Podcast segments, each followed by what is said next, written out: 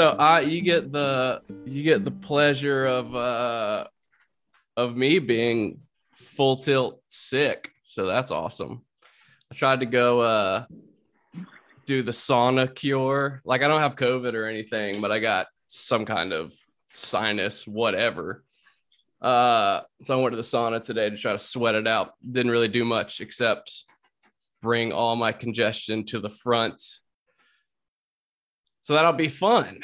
Craig Laseur, where are you coming from?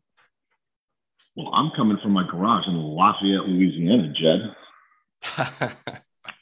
yeah, the garage. Yeah, I did actually. She oh. uh she didn't really ask before like we've been doing a uh like a mid skin fade and when I sat down she was like, "All right, so no hair on the sides at all," and just completely skinned it. So I guess that's what I'm rocking. You know. Well, it would be a good time for a '90s like screen core video right now. So I think that um, you know it'd be it'd, it'd be good. Anyway, yeah, Lafayette, Louisiana. And hold on, Jed, before we get too far into this, just mm-hmm. because mm-hmm. um, I avoid giving your generation compliments, uh, I need to say, since you asked me to be on this, I actually listened to a few of your podcasts, uh, and you do a really good job. Uh, and I just wanted to say that to you. And the other part is, now that I know that your mother and your congregation listen to this, uh, I know why it took you so long to have me on. Um, so, like, I appreciate that. Uh, and who's, who's the guy you had on the other day? Was it Josh uh, or a couple weeks ago? Was his name Josh who talked about Revelations? Uh, Josh Patterson. Yeah. Fascinating. Uh, yeah. I found I found I found his take on things fascinating, and I uh, appreciate his progressive view. Well, yeah. I mean, he went straight from being a pastor for seven years to working at a brewery. So he's got a very interesting perspective.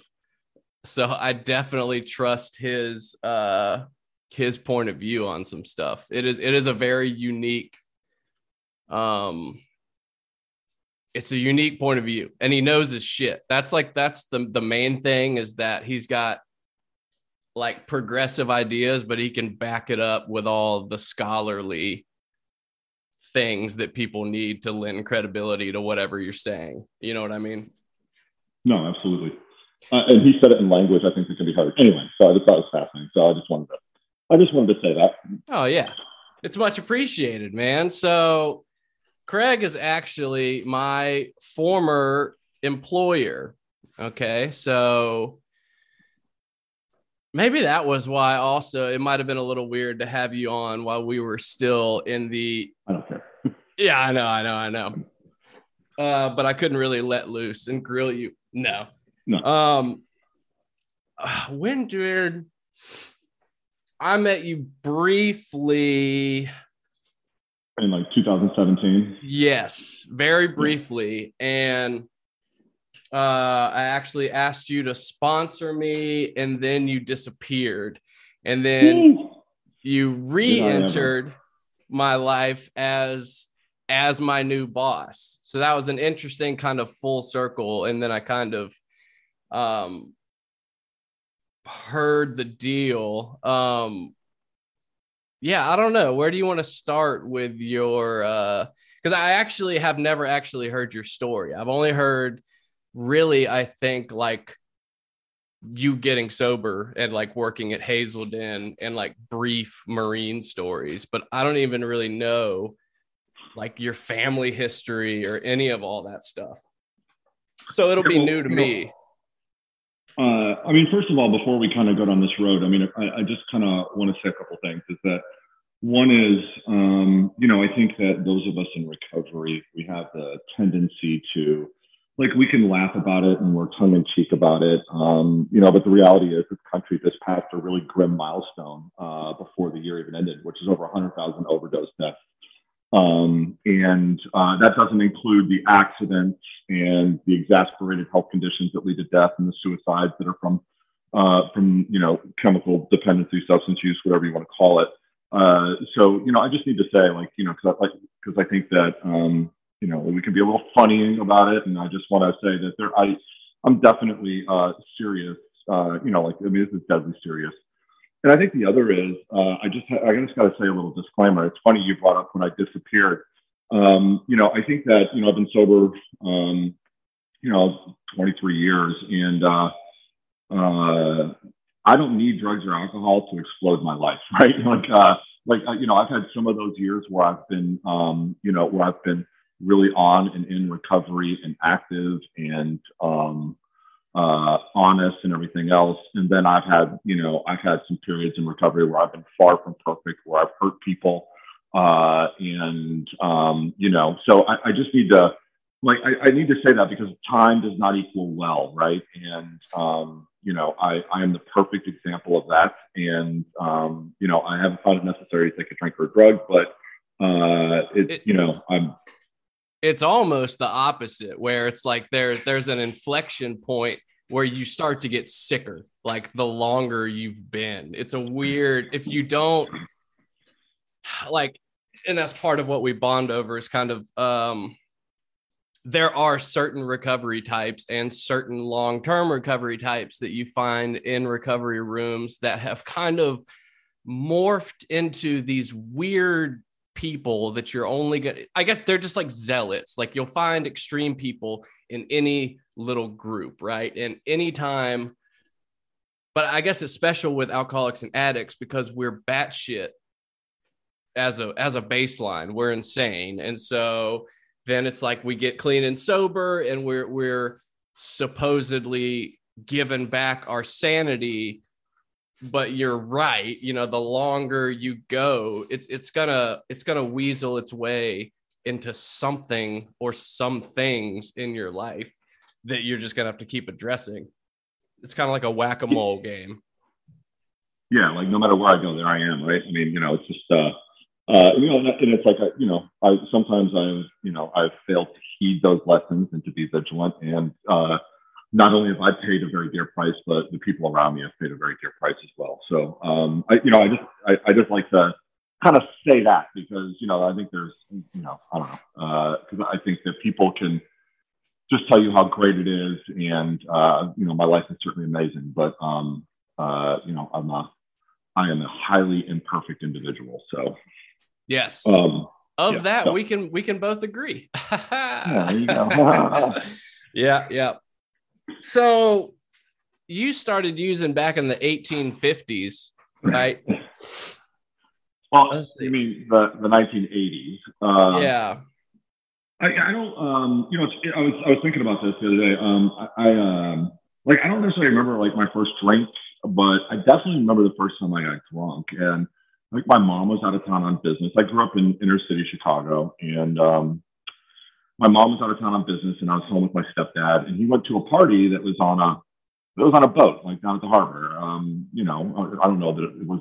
I mean, the guy who owned it probably would have called it a yacht. Uh, I'll call it a boat, but um, you know, it was a normal adult party. There wasn't anything weird going on, but there were a couple of um, there were a couple of teenagers that were there and I think I was in like seventh grade, and uh, they thought it would be funny to give me a rum and coke, right? And um, like I had one, and uh, and then I don't know, I had a I had a bunch more, and in the course of the evening, I hit on a woman 35, and I was you know like I was a geeky kid, like Dungeons and Dragons and all that kind of stuff, and uh, you know, in the course of that evening, I hit on a woman 35 years older than me. Uh, my stepdad beat me with a phone and I ran away down the fire escape. Um, and I passed out in my friend's front yard in the bushes. And, you know, it's like when I woke up the next day, like, you know, I made a promise to myself that I'm going to do that every opportunity I get. And, um, you know, it's like that scene from uh, the beginning of Goodfellas, right? They're driving in the, they're driving in the Cadillac in the middle of the night and you hear the thumping in the back, right? And um,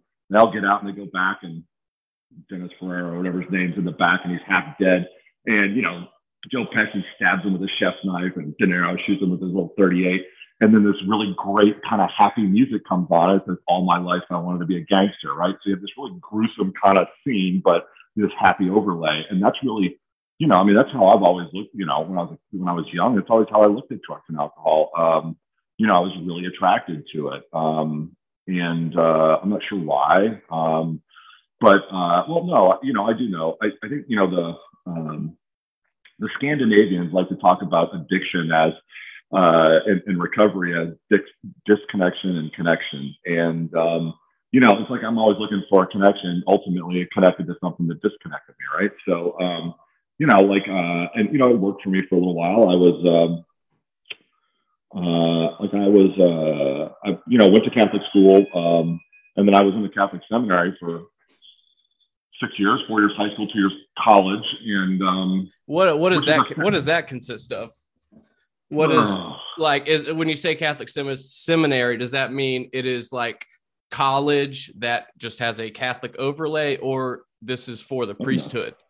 Yeah. So, look, in, in order to be a, pri- there are a number of ways that you can become a Catholic priest, or a number of like avenues. I mean, they all end up at the same place, but um, there's a number of avenues. Chicago is one of the old dioceses, so they still had high school seminaries. So they kind of started recruiting you in grade school.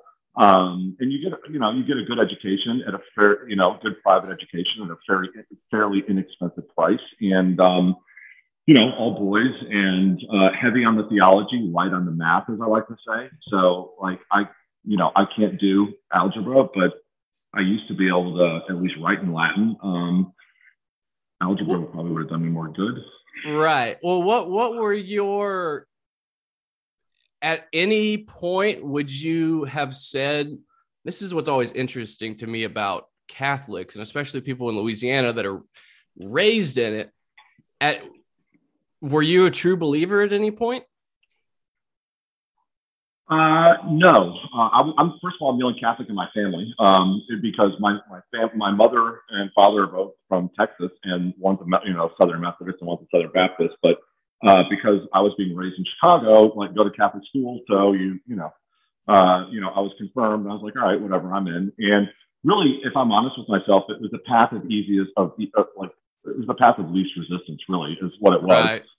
Um, and uh, I think that um, you know, in a lot of ways, you're catered to, especially in college. Um, and it's just easy. Like, like it was, you know, I don't know, like it, it was, it was comfortable. Uh, and um, you know, high school is a, uh, um, you know, high school. I, I like, I- like I had this weird double life, right? Like I was literally a Boy Scout in a Catholic seminary, and uh, and then you know by night, so to speak, right? Like I had this whole other life, um, and you know I'm really good at the double life. Like I don't know about like I think most of us kind of get good at that, but I certainly was really good at it.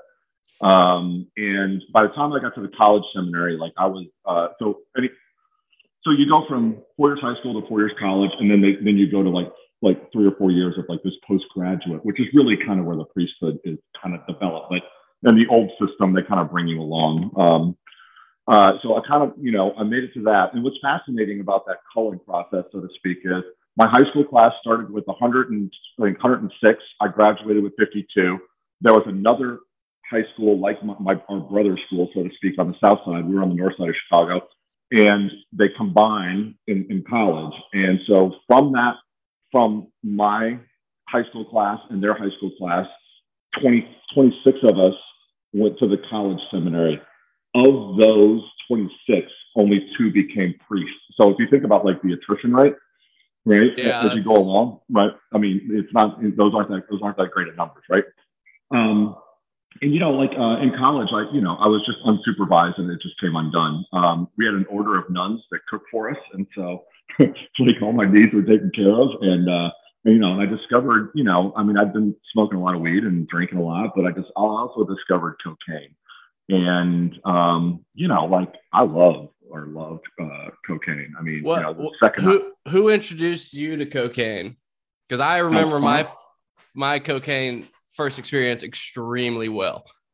Alfonso. He was this uh, Puerto he was this Puerto Rican kid that was a year behind me, and I we had actually gone to the same high school as well. And he was a Golden Gloves boxer, and uh, and and like I mean, he was like he was like the real deal. And uh, you know, he was like, hey, like twenty bucks, you want this? You want to try? I'm like, yeah, I'll try it. And uh, me and my roommate Tony, Tony, who who actually committed suicide uh, last year, uh, he um him and I, uh, he had we had this big glass table in our in our dorm room and we did cocaine and I was just like, okay, Yeah, this is it. this is it. Like I, I, I love this. And um, you know, uh I was warned too. I, I mean, I was I was literally sat down, like like looked face to face, man to man, and it was like, now Jed, like this is this is level two. Like what you're about to do is yep. this isn't this isn't mushrooms. And I'm like, yeah, yeah, yeah, sure, okay, whatever. Like I get it. Let's do this. I didn't get it.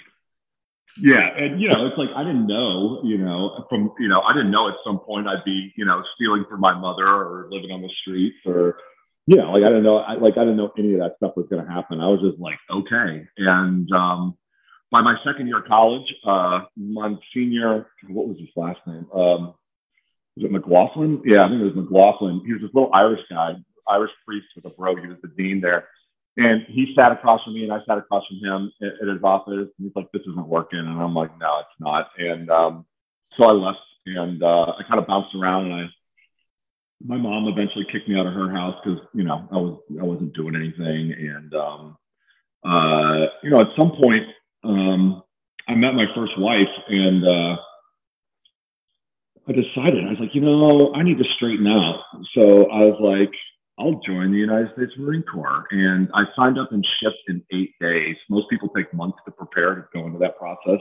And in true alcoholic fashion, I did it in eight days. And, um, you know, uh, I was great in the Marine Corps as long as I was deployed. Um, but, um, you know, it's just like the, you know.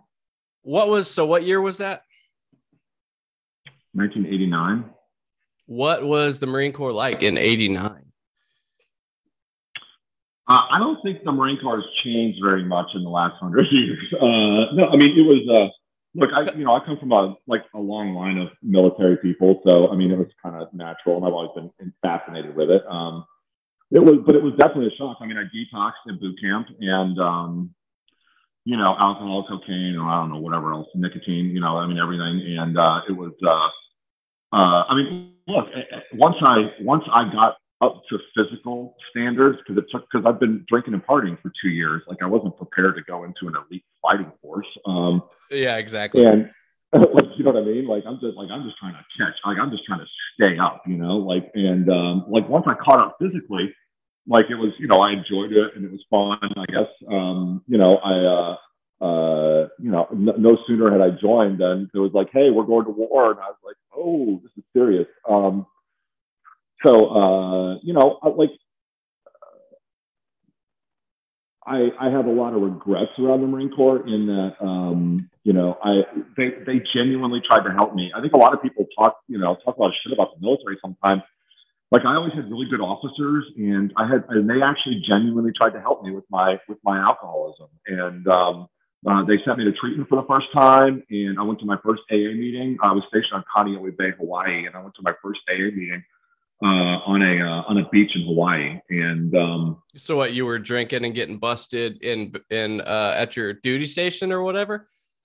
Yeah, like whenever you have like an alcohol related incident, or you pop on a piss test, or you know, like whatever, right? Uh, is at some point that you know they they show up one day and they're like.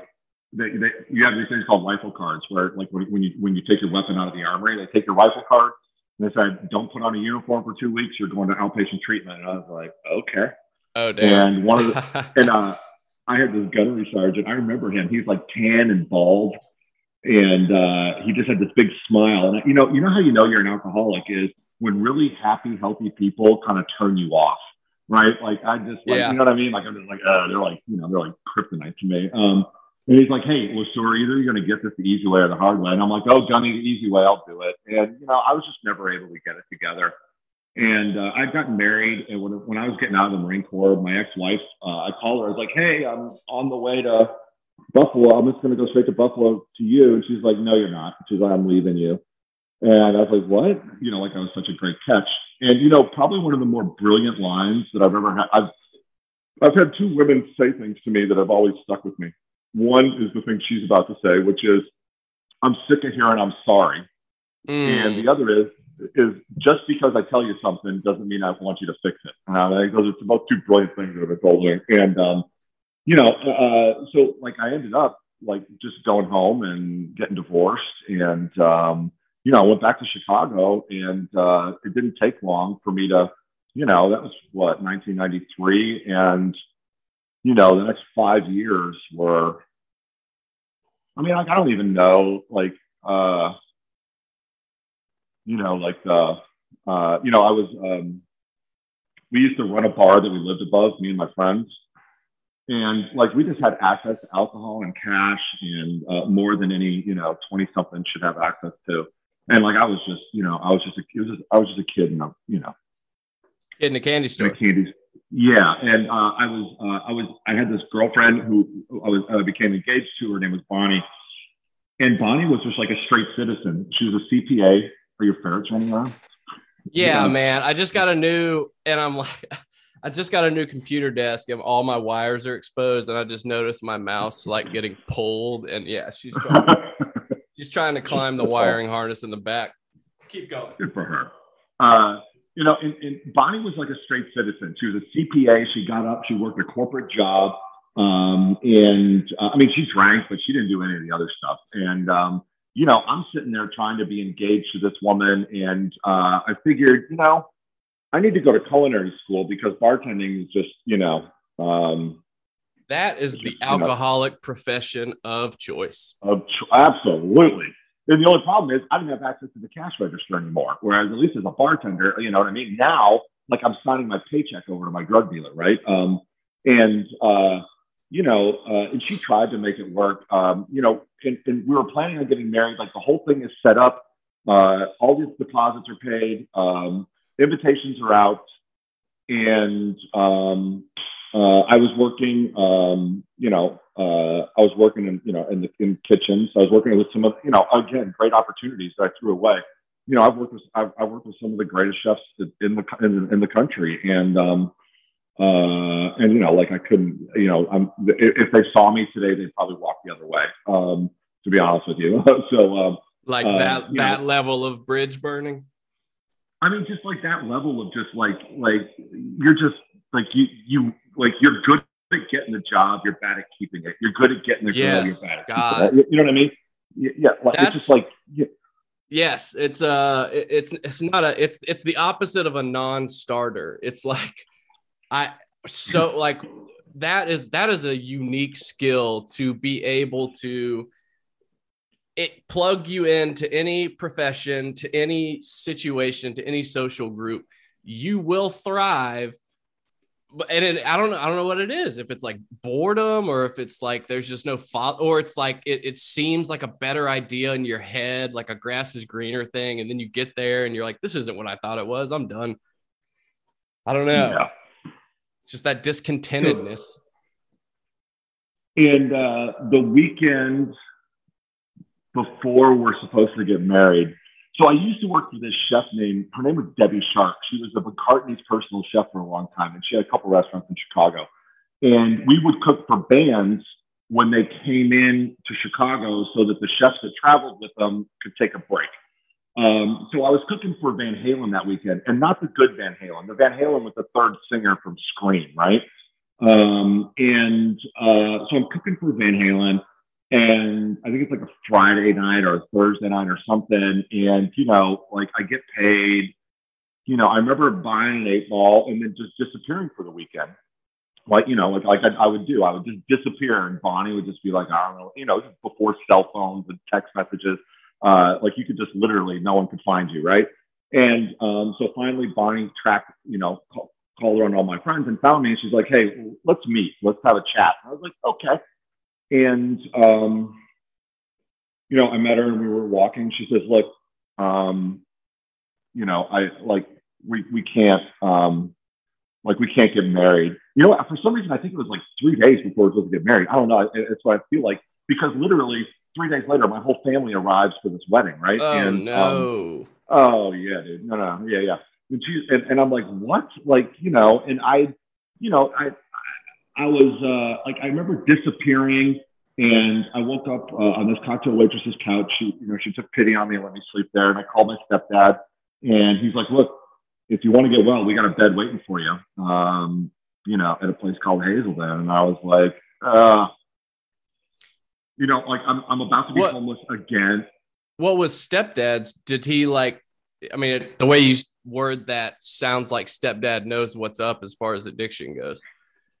Uh, he knows. He definitely knows enough. I mean, he saved my life. Like, like, because okay. I, you know, I don't know.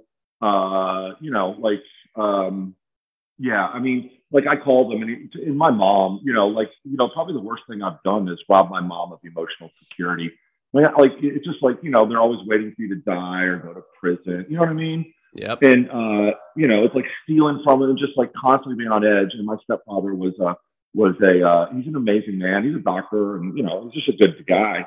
And um, I was like, you know, and I called him and he's like, look, we got a bed for you. So, you know, be at the house tonight at seven. They, need to do a phone assessment. And I'm like, ugh, okay. Now, you know, now during this whole time, like for like the previous six months, my mom and Bonnie are trying to get me sober. So like I'm going to a psychiatrist and I'm going to a therapist, one right after another every week.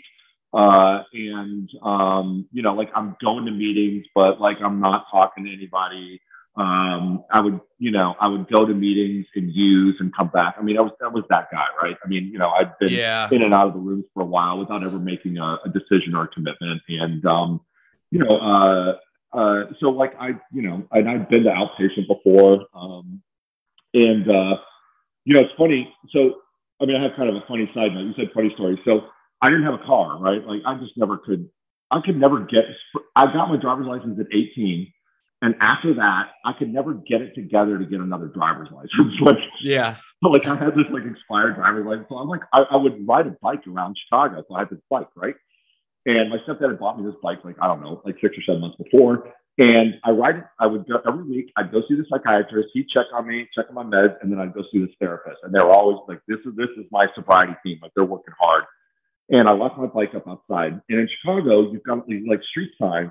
And you know, I put my like, um, I lock my bike to it, and what the thieves do is they unscrew the the signs, pick the pole up, and then take your bike, right? So I came out, my bike was gone, right? So I came home, and Bonnie was like, she's like, "Where were you?" And I was like, "My bike got stolen." She's like, "Whatever, you sold it for crack." And uh, I was like, "No, I didn't." And um, for, for, for the first 20 years of my sobriety, I would send her an email on my sober date because ultimately it was supposed to be our wedding day, which we'll get to here in a second. And I said, Hey, thank you. I know this wasn't easy. I appreciate it. I just want you to know I'm sober uh, and I'm trying to do better in the world, et cetera. And every fucking year, uh, she would ask me, Did you really get that bike stolen or did you sell it? And I was like, oh, like how long do I have to? Yes. You know I mean? But hey, my my dishonesty, right, leads to that whole thing. That was my mo- my most horrific incident of when I got beat up and maced by a crackhead and got all I got robbed. This this whole ordeal. To this day, nobody believes that that happened. Nobody believe, and it was awful. That was that was coming home, miss because it's because because of course I would have made that shit up, but I didn't. I swear. Yeah, and uh, you know, like so, like uh, you know, basically my options are uh, everybody has turned, you know, everybody healthy is even the unhealthy people have turned their back on me, and you know, it's like, and I'm, and, and it's not that I'm like at no point in time was I going, wow, I really want to get well, but like you know, like the house, like, because when Bonnie went away, the house went away, the financial stability went away, the car went away. In fact, she took my dog away. I had this, I had this Rottweiler named Magnum, and um, and I remember I'm like, well, I was packing my backpack like to get out of the house after she called it off, and uh, and and I put Magnum on a leash, and I was going to go sleep in Lincoln Park with fucking him, and she just kind of came up, and I just I just never forget how much courage as much it took. I mean, I'm a big guy, and I'd imagine when I'm, you know, when I'm angry, I can I can be a little intimidating. And she came up and took this Rottweiler away from me, and she said, "Look, you can't even take care of yourself." Um, and I eventually got him back after when I was a year sober, but um, you know, it's just like uh, I know, you know, that was just a really big moment, and it really just resonated with me. Um, so when I showed up at my parents' house, like I walk in, and there's like wedding presents looking everywhere. Oh. Like, like, like my, my like my cousins are in town. They've got tickets to the Cubs game, and you know, and it's like it's this really surreal experience because I'm I'm getting ready to fly out on a Friday and or no, like a Saturday. I don't know what day I flew out, but but we had had this um this big dinner paid for for for the for the rehearsal dinner, which is at a steakhouse. So my side of the family all went to the steak dinner and it was like this Woody Allen movie. This is this is very this is very this is what my mom is like. It's like we're gonna sit around like Craig's doing the treatment, and I'm looking at my cousins who I've done a lot of interesting, you know, uh, I've, I've done like, you know, substances with before. And, uh, right. um, you know, and it's like, I'm going to treatment the next day and they're all just sitting there looking at me. I'm just like, oh, it's like a Woody Allen movie, right? It's a little sick, it's a little funny, but you just want it to be over with. And, yeah. uh, yeah, yeah. you know, you know, it's, it's embarrassing. And the next day, like my parents, I remember they they get me a plane ticket to Minnesota, and they and, and they drive me out to. Um, uh, I'm not even flying out of O'Hare. I'm flying out of Midway, which is the second class airport in Chicago. So I'm a little offended by this whole thing. But obviously, pre 9 11, like, you know, you, your parents can go all the way up to the gate with you. And I remember, you know, I've been flying since I was a kid. My parents and, you know, my, my mom and dad were divorced early, and I was flying on planes when I was a little kid. And no matter how old I was, my mom always waited at the gate. And I remember, uh, like, looking out of the, looking at towards in, in the plane, looking at the airport, and they're not there. And like, they just like walked away. I don't know. Like, that just hit me hard. And, you know, and I think, you know, I, I look, I've got lots of stories about consequences, but at the end of the day, like I was just empty. Like I was a shell. Like I had nothing. Like I had everything I owned was, was in a backpack that was on that plane with me. And um, you know, like I, I don't like I just don't think people understand the darkness and you know that just kind of settles down around it. And I'm not and, and trust me, I'm not it's nobody's fault but my own. Um and but nonetheless, it's just like, you know, because for me it was always like disappointing people, disappointing. Here I am again. Like I gotta go back, you know, mom, and, you know, I need and da da da uh, and, um, you know, uh, and I just remember, first of all, like I sent to Minnesota, and I was just like, oh, who who goes to Minnesota, right?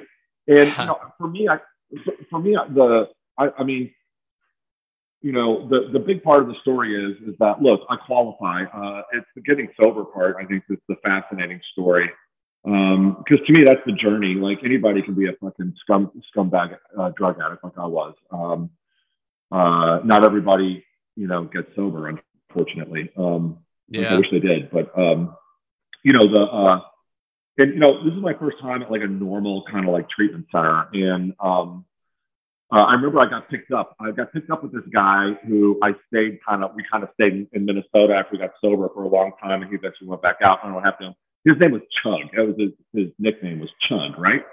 And Chug and I get they they they would meet you at uh, uh, baggage carousel 13, uh, and um, you know somehow they knew who you were. Uh, I guess it's pretty obvious when you're going to treatment, right? I don't, like I don't know.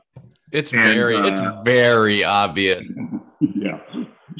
You know we're, we're, on the way up. We're on the way up to it's like this hour drive, you know, north, and um, you know the driver's like, look, if you want to stop at a bar, you can stop at a bar for one more. And I was just like, no, I'm good. Oh, you know what? The plane ride. I remember on the plane flying there. It was June. It was June twentieth. It was supposed to be my wedding day, right? And I'm flying, and all these kids are going to summer camp in Minnesota. And I remember like, sitting on the plane. I'm like detoxing, and there's like like ten year olds like everywhere. And there's like this gay publishing executive sitting next to me, and he's just like he, he just starts putting vodka back, and he looks at me and he's like, he goes, "Now I know now I know why um, now I know why animals eat their young. And he's just like he's just drinking vodka the rock. like, yes. So you know, and so like for me, like I don't know, like I think the um, you know, look, I'm a uh, like I, you know, I, I've done everything that we do to stay alive and to and to stay high, and um, you know, I think that uh, lie, cheat, steal. I mean, just the whole nine yards. I'm, you know, um, and I don't think it behooves me to go into like all the details of that, um, except to say I wasn't raised that way. You know what I mean? I wasn't raised by criminals. I wasn't raised by wolves. Uh, and, um, you know, and, and that was when I came to, I was very embarrassed by that, you know, and I like to pretend that that wasn't me, but it is me. You know what I mean? Yeah. Um, you know, like, I, like, I, but I, like, there is a version of me that did those things. And, um, and I'm and I'm really really grateful and I'm really lucky that I'm not in prison or dead um, because both either one of those things could have happened on any on any given day. Uh, so like you know treatment. Look, all I wanted was my stuff back. Well, right? Like I wanted her back and I wanted the stuff back. So that was really the only reason I was there. And I always, you know, for me, like it doesn't matter why you go or why you start because it's most like I don't know anybody who's getting sober who's just like, you know, I really just want to, you know, yeah, and I'm, unicorns. Like, I'm, I'm over that uh that line of like, well, it's not gonna work because I don't want it. It's like, dude, nobody wants it. like yeah. really, you you nobody. I mean, really. At, at first, you just want distance between you and your consequences. Like you just want to chill and maybe you know if nothing else like you'll have a really good relapse in 30 days. You know what i'm saying? Like nobody yeah. you know at least tolerance break. But yes that's a complete bullshit rationalization that my my good buddy just used on me recently. It's not going to work because i don't want it. Like dude shut up. Like it's also not going to work if you keep shooting dope. So there's that yeah. you know like like I may not want to exercise, but if I exercise, I'm gonna get some benefit. I'm gonna get some benefit from it, right? I mean, yes, it's like, right. but but the way I the way I like to liken it is, is that I hesitantly backed into heaven because like I kept trying to see how long I could tolerate the flames of hell. You know what I mean? Uh, it's yeah, just like like you know, it's just like I was just kind of like easy. I was like, Ugh.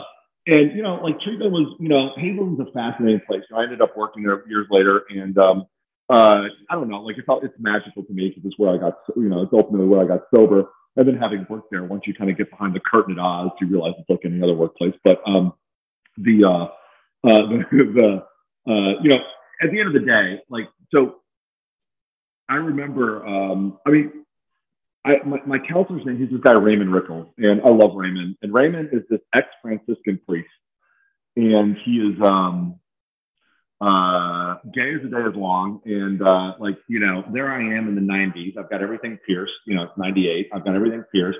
I'm wearing like, you know, the tattoos with my cutoff shirt, you know, slouched in his office.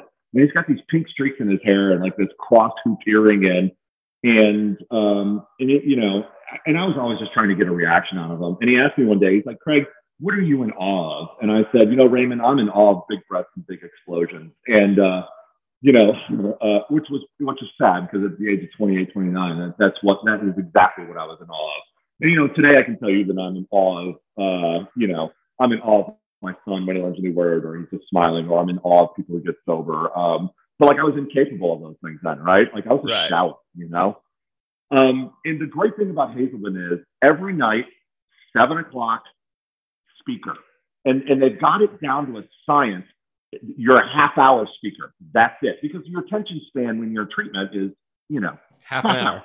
Yeah. Right. So, um, so, uh, and every night these, these people come down and, and, and somewhere along the line, um, because I've been in and out of 12 step programs forever. So two things happened. I, I don't know which speaker, but something started to happen to those speakers. And then I was in this big book study that I didn't want to go to.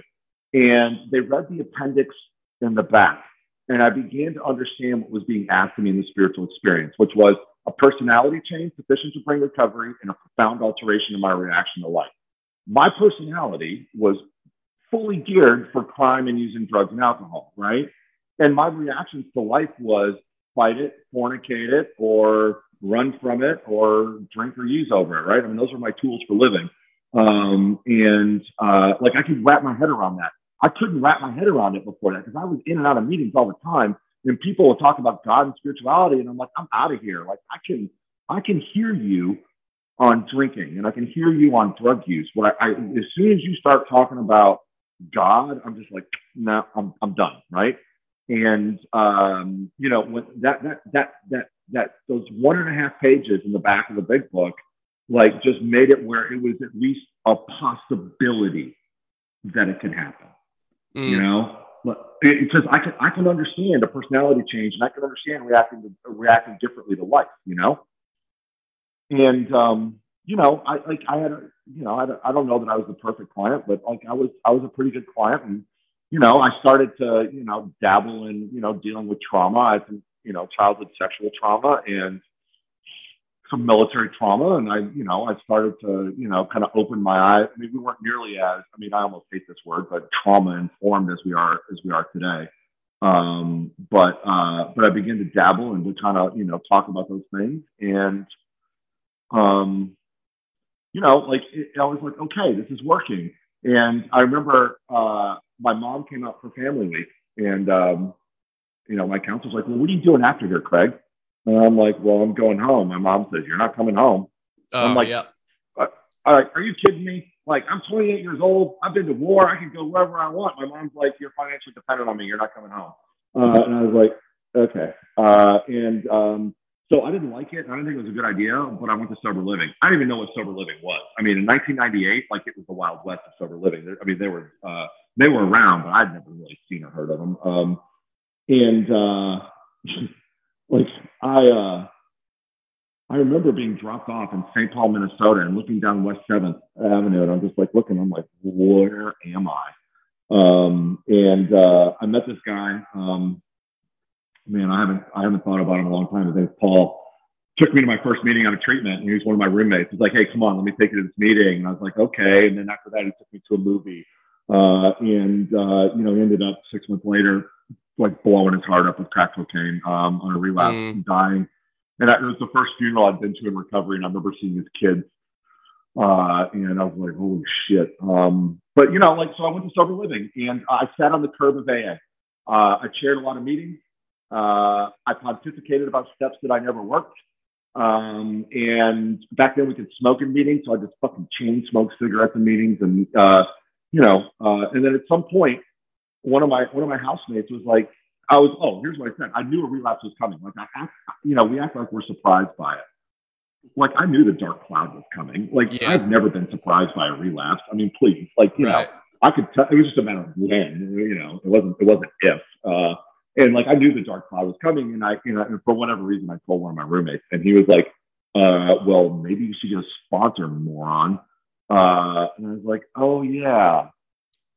And well, yeah, the the basic thing that they tell me to do. Maybe I'll try that. Right. And you know, again, one of those magical moments. This guy, this guy in my house, his name is Chuck, and uh, Chuck's sponsor was this guy named Andrew, and um, uh, he, he was a chef. And so I thought, you know, all right, I'll ask this guy. So he's like, yeah, uh, be at Starbucks at four o'clock. And I was like, okay, fine. So I, I, showed, I showed up at Starbucks. And, you know, this is where, for me, like, this is where, like, recovery meets the road. And this is where real change happens. And this is why, like, I believe in, like, thank God for sober living because it kept me sober enough to get to this point of willingness because I wasn't 100% willing right away. It's not like I rolled into treatment. I was like, all right, I'm willing to do whatever it takes. Absolutely not um, you know, like I, I tiptoed around this. And, um, you know, I got to Starbucks and I pulled out, you know, metaphorically, I pulled out my flight log from treatment and I'm like, hey, I'm on, uh, I'm on uh, step six. Um, and he laughed at me and he said, look, we're going to start at the beginning of the big book. When it says do a step, we're going to do a step. Uh, I want you to go to four meetings a week and uh, I want you to come to my home group and I want you to get a job in my home group. And I was like, whoa, uh, this seems a little extreme, right? And I just remember like I remember this voice in my head just going, look, do what this guy says for a year. And if at the end of a year it sucks, go do it your way. Uh, because again, like I've got this shitty job at a grocery store and I'm living in a sober house with a bunch of fucking goofballs eating a pint of a pint of Ben and Jerry's every night. And, uh, you know, I'm just like, eh, like something's got to change here so I said, okay. And I started going to this meeting, you know, Summit Hill AA um, at House of Hope Church, Monday nights at six o'clock. You get extra credit during football season because it interferes with Monday night football. And, um, uh, and like, you know, I, like, look, the, the girls were great and it was, it was like 200 and something people and uh, it was, it was fun. And, you know, my sponsor's like, hey, we got a business meeting tonight. And I'm like, what's that? And he goes, well, come. And, um, uh, and look, hell has no fury like the uninvolved. And I am the master of being uninvolved and being critical, right? Uh, and, you know, really, I'm just like, I'm a sideliner. I'm a taker. Like, I want to sit there and I just want to absorb. I don't want to actually participate. And I'm sitting in the business meeting, staring at the ceiling or whatever. And, uh, and we had 12 greeters at this meeting, um, six inside, six outside.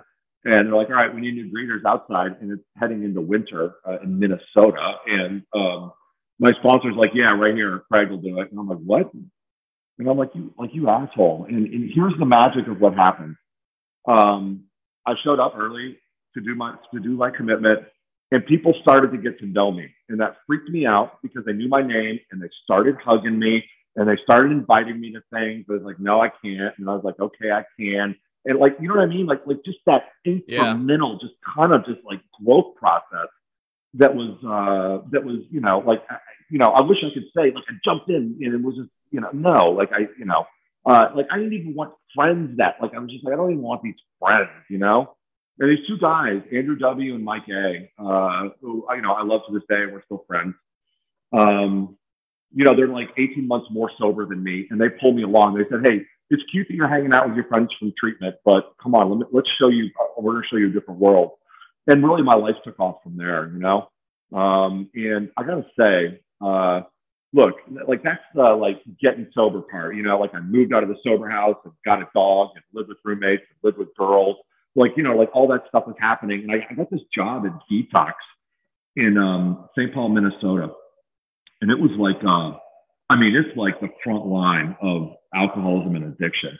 Um, and so you get locked up in this detox. It's like jail, except they don't have to pay the legal fees and tie you up in the, in the court system so that, so like we worked for the sheriff's office, but we were a detox. And once you were in, no matter what, you were in there for at least 24 to 72 hours. And their, one of their favorite games was to pull businessmen off airplanes who are drinking and being assholes and put them in detox so they couldn't get out with all these, oh, with like these homeless. The great like equalizer. Yeah. yeah. right. And so, it, I mean, it was like full on like, like, um, like seclusion chairs and, and seclusion rooms. I mean, like like it's like oh, it's geez. full. I, and I worked three to eleven combat shifts, and the cops did not like bringing drunks in. So as soon as they put them in the elevator, they face plant them in the corner, they pull them out and push them to you. And by the time they get to you, they're like, "All right, I'm going to fight you." And so you know, it was just like this really intense experience, and that's really where I learned that hey, like I can actually like I have the patience and the love and the compassion to work with alcoholics. Um, and like, all right, this is my job, right? And I was just doing that. For, I did it for two years, two months and two weeks. Not that I was accounting, but uh, just how it worked out. and um, and I remember my friend Andrew pulled me aside and he was like, um, "Are you going to mop up piss and and clean up drunks the rest of your life?" And I'm like, "What are you talking about? I got a good county job. I got benefits. I'm like, you know what I mean?" And he's like, "Yeah, don't you think there's more?" And and and, and see, and this is what I think is the missing component for so many people's recovery is they they they like that growth part. Like I gotta like I gotta grow where I'm gonna go. You know yeah. I mean? If I'm not yeah. pushing, it's like you it's like you going to school and it's like you doing art and it's like you've got a hundred, you know, you've got a hundred things going on. If you could imagine if you had none of those things, like at some point we start going backwards. You know oh, yeah. I mean? It's just like quickly. Yeah. And quickly. Uh, yeah. Uh and so I was like, what do you mean like like well, well, don't you think maybe you should go back to school? And I was like, huh. And um you know, I went back to school, and when I was in school, uh, I had a professor that believed in me, and she was like, "Look, I'll get you out of school a year early, and I'm going to get you into grad school." And, you know, I got into grad school, um, and I remember my stepdad. I called my mom, and I was like, "Hey, I'm going to go to grad school," and she's like, "I'm not paying for it." And uh, uh, you know, I was really lucky. My stepdad said, "Look, I'm really proud of you." Like, you know, what he's probably relieved of is you didn't have to, you know, sedate my mom every night or whatever, right? Uh, right. Uh, and, right. And he's like, "Look, I'm, I'm going to help you with, uh, I'm going to help you with grad school," and uh, you know, I'm really lucky in that in that way. Um, and you know, like, um, you know, it's been, I don't, I don't know what you want me to talk about from because there's a lot of stuff after that. oh, I know, and we, yeah, we we won't have time for that. We'll probably even have to do a a, a second part. Um, that does bring us up to I, I guess um a, a question I shop around, and I'll ask you is how how do you currently relate with God on a daily basis? What's what's your and it can literally it doesn't have to be last week i mean literally like currently how would you like what do you imagine? What do you conceive? How how do you interact with whatever this god thing is? And then part 2 i guess if if you wanted to if you were speaking to someone that doesn't know what they should do and feel stuck, what would you tell them? The God question is always a fascinating one with me, as you as you well know with me. Yep. And um, you know, I mean, um, you know, it's just you know, part of my story is um, you know, I, I forget what the term du jour is, ritualistic religious sexual abuse, whatever you want to call it. Um, and so like my connection with uh, religion and god and trauma is just really really pre- prevalent and um, so I, have always really struggled with uh, it's it's the thing that kept me that kept me drunk and high for a long time because I'd come into meetings and I hear people talk about God. I don't want anything to do with you or this. Um, and I would say that today, uh, and, and, this kind of leads to I think people who are stuck around 12 step recovery. Like you know, th- there's that line. There's that, that line in, in the big book that absolutely saved my life is a belief in or willingness to believe in. And for me, it's like I'm I'm I'm willing to believe in the possibility of possibilities. Um, and uh, for me, being at neutral with God and religion is a good place for me because either I, I used to plan the bombing of the Vatican, you know what I mean, and then uh, and then and now I'm at neutral with it. Like you know what I mean? It's not rainbows and unicorns, uh, and I believe in the possibility of possibilities. However, I will take this one step further uh, for me, like the most tangible thing that I can put around higher power, God, whatever is out there, really is about karma. Um, you know, what I put into the world, so I get back. And I have proven that time and time again. Um, you know, I've, I've had an amazing life and I've done some great things. And I've had, I've done some really shitty things where karma has come back to bit me, and bite me in the ass. And, um, you know, and so like I, I definitely relate like on that level. You know what I mean? Where um, you know, where I think that the universe is interconnected, where, where I feel like I'm a part of, and when I'm doing what I'm supposed to do in that world, good things happen. Um, you know, I've, uh, you know, obviously the God thing is a, um, you know, it's a tough one for me. Um, and uh, I get, it, you know what? It's not even the God thing I have a problem with. It's religion more than I have a problem with. It's the that's, dogma and the that's what it, and the structure. That's what it feels like. Yeah, for yeah. sure. So, for sure. Uh, so, uh, so it's those things that I'll that I'll argue all day about. Um, and then, um, you know, for people who are stuck, you know, again, this has just been the deadliest. I mean, I've been sober, you know, a minute, and this has been the deadliest 18 months I've ever experienced. Um, and I'm By really far. tired of people dying. Oh, yeah, and, like I'm tired of people dying. Um, yeah, I'm really tired of people dying. It, it, you know, and I'm almost numb to it. I got to be honest with you. Like I've, you know, it's to the point. I mean, I've been doing this for a living for what 21 22 years you know in the substance abuse field for that long and i've you know like there's been a lot of death and um, there's also a lot of great successes too but uh, i'm almost numb to it right now and uh, very uncompassionate uh, i can be very uncompassionate around grief um, but uh, i think that um, you know if ever there was a time, it's a great time to be sober. If ever there was, yeah. If there's ever if there's ever a time in history in our lifetime where it's time to put the nose in the grindstone and try and reach out for help, it is now. Um, yeah. because because no one's safe. I like I don't know what else to tell you. Uh, people that shouldn't be dying are dying. You know what I mean? Like um, uh, and, uh, and and no and, and no one's exempt. I mean, it's not like the street level addicts either. That are, I mean, they're dying too. But uh, and the crazy part, no one's talking about it. Like, not, like that's the that that's the sad part. And so if you're stuck, it's a good time to be. It's a good time to get sober and to find a way. Um, and I didn't like it, and I didn't think it was a good idea.